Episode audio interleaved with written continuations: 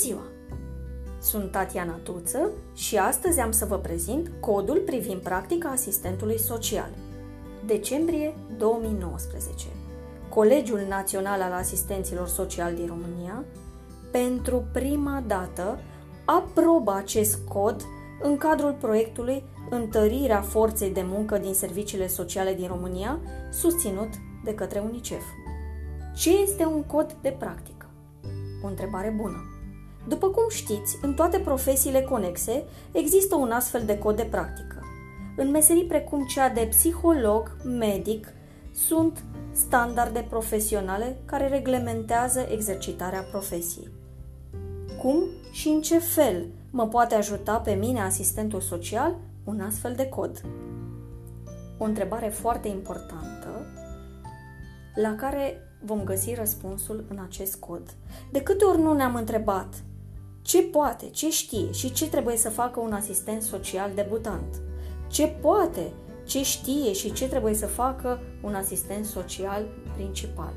După cum spuneam, răspunsul îl vom găsi în acest cod care este structurat în 5 mari capitole.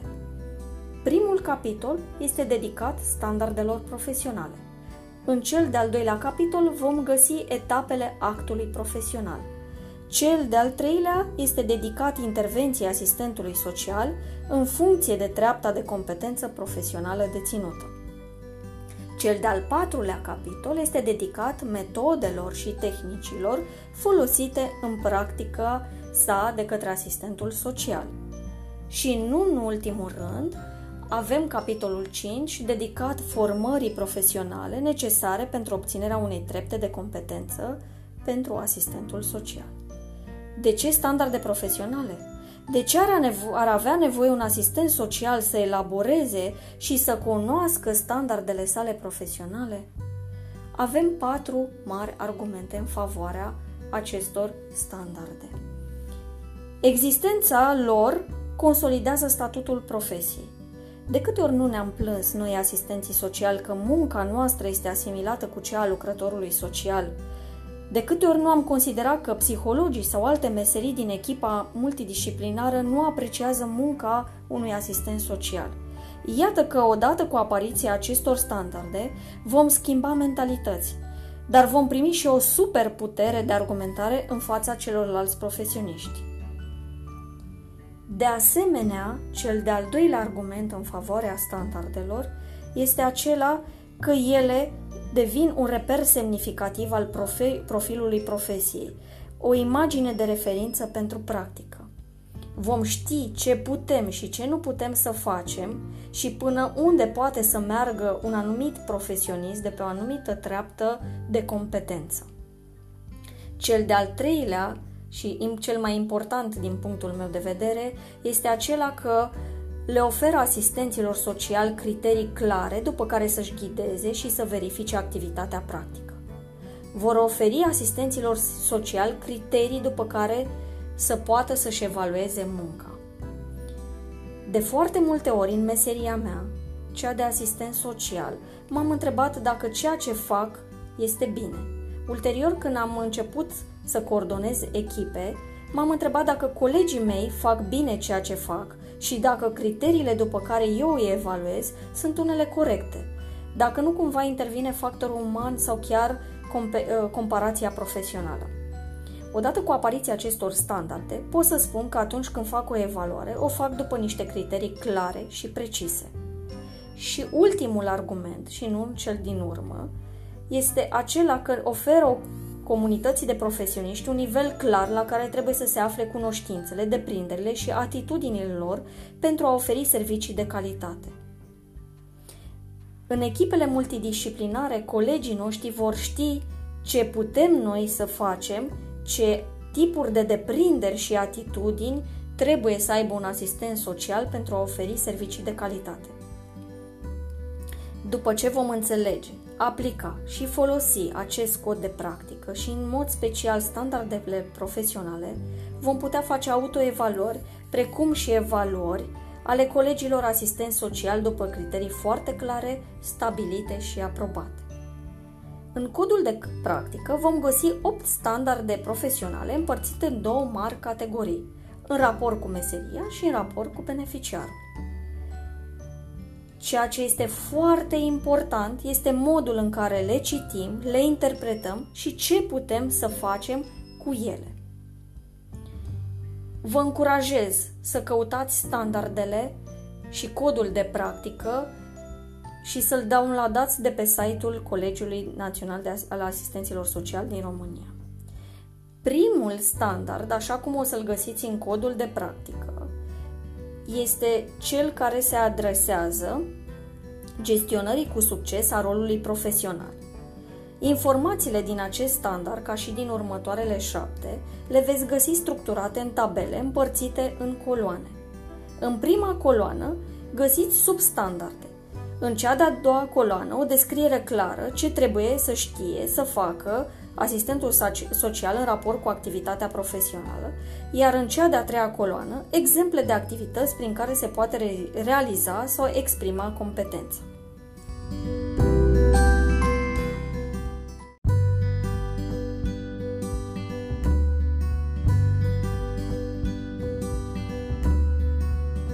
Eficiența în muncă este primul substandard. Pentru a atinge acest standard, asistentul social știe să folosească în mod rațional timpul de lucru, adoptă o serie de obiceiuri ce intră în rutina zilnică, utilizează prioritizarea, planificarea și gestionarea resurselor. Prin urmare, asistentul social cunoaște și aplică managementul timpului, planificarea și prioritizarea, elemente foarte importante în meseria de asistent social.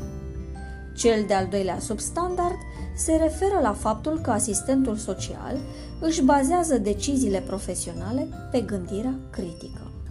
Un concept nou pe care o să-l regăsim în formarea continuă a asistentului social. Dezvoltarea gândirii critice este o preocupare pe care alte state au rezolvat-o, introducând-o în curicula școlară încă de la clasele foarte mici. În România, din păcate, formarea, pe gândirii, formarea gândirii critice apare doar la nivel universitar și ulterior în dezvoltarea profesională individuală. Asistentul social trebuie să identifice și să analizeze probleme etice, dileme ce apar în contextul practicii profesionale.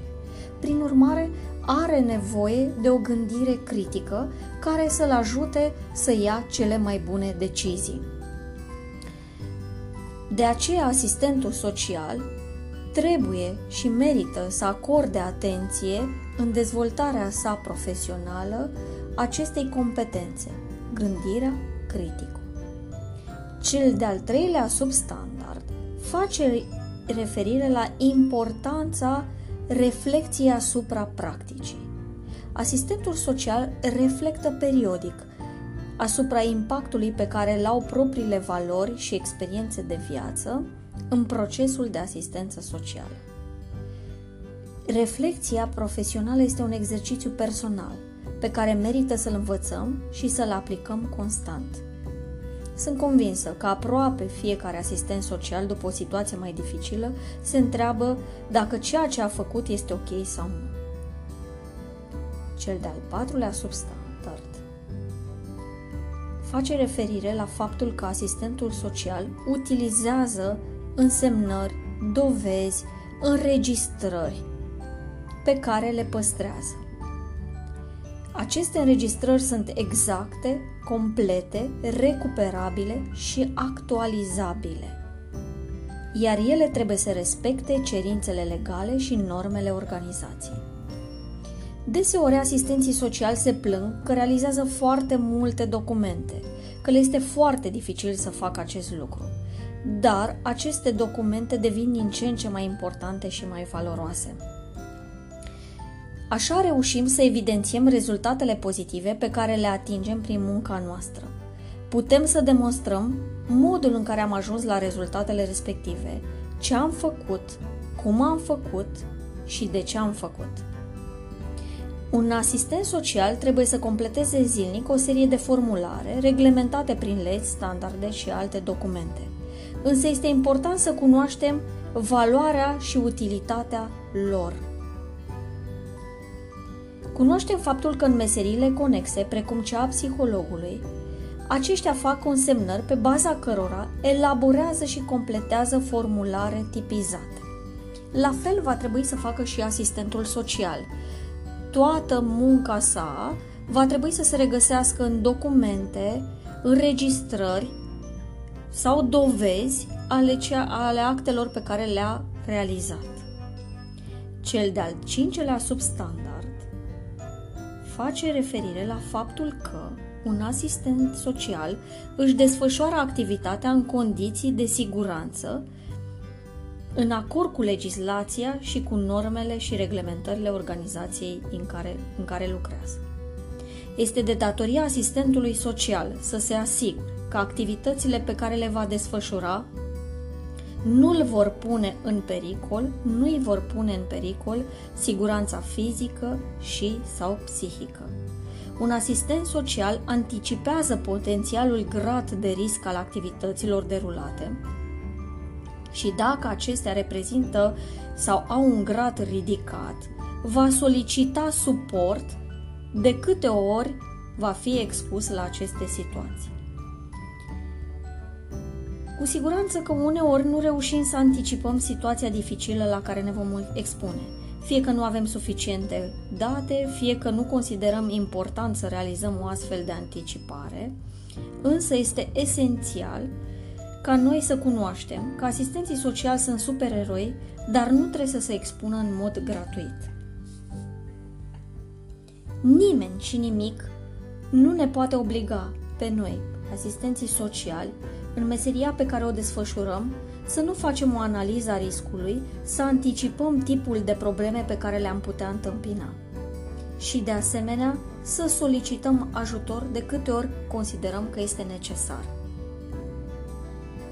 Asistențul social ia toate măsurile necesare pentru a se proteja, pentru a proteja siguranța sa fizică și psihică. După cum vă spuneam, și după cum apare și în standardul anterior, este responsabilitatea noastră, a asistenților sociali și nu a angajatorilor, nu a colegilor sau altor persoane să evalueze gradul de risc al activităților și să solicite numele asistentului social suport. Este posibil ca la începutul carierei să nu putem face această analiză dar pe măsură ce câștigăm experiență profesională, este de dorit să o facem înainte de a întreprinde orice altă acțiune care ne-ar pune în pericol. Cel de-al șaselea substandard se referă la faptul că asistentul social promovează și demonstrează prin propriile comportamente valorile și principiile pe care se bazează munca socială. Cu prin urmare, asist asistentul social, prin comportamentele sale, va pune în evidență valorile pe care le promovează.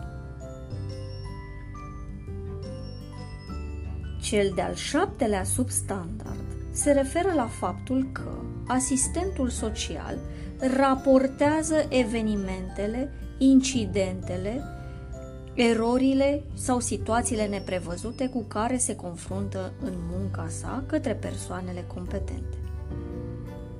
Este impetuos necesar să raportăm aceste incidente. Păstrarea secretului profesional are o limită impusă de lege și de norme, iar această limită trebuie cunoscută de fiecare asistent social în parte. Ultimul substandard face referire la gestionarea potențialelor conflicte. Un asistent social trebuie să aibă cunoștințe, deprinderi și atitudini necesare pentru a gestiona potențiale conflicte sau situații dificile. Nu doar să anticipeze riscul, dar să și facă față unei situații dificile. Acesta este primul standard gestionarea cu succes a profesiei, următoarele standarde le vom discuta într-un episod următor. Vă mulțumesc!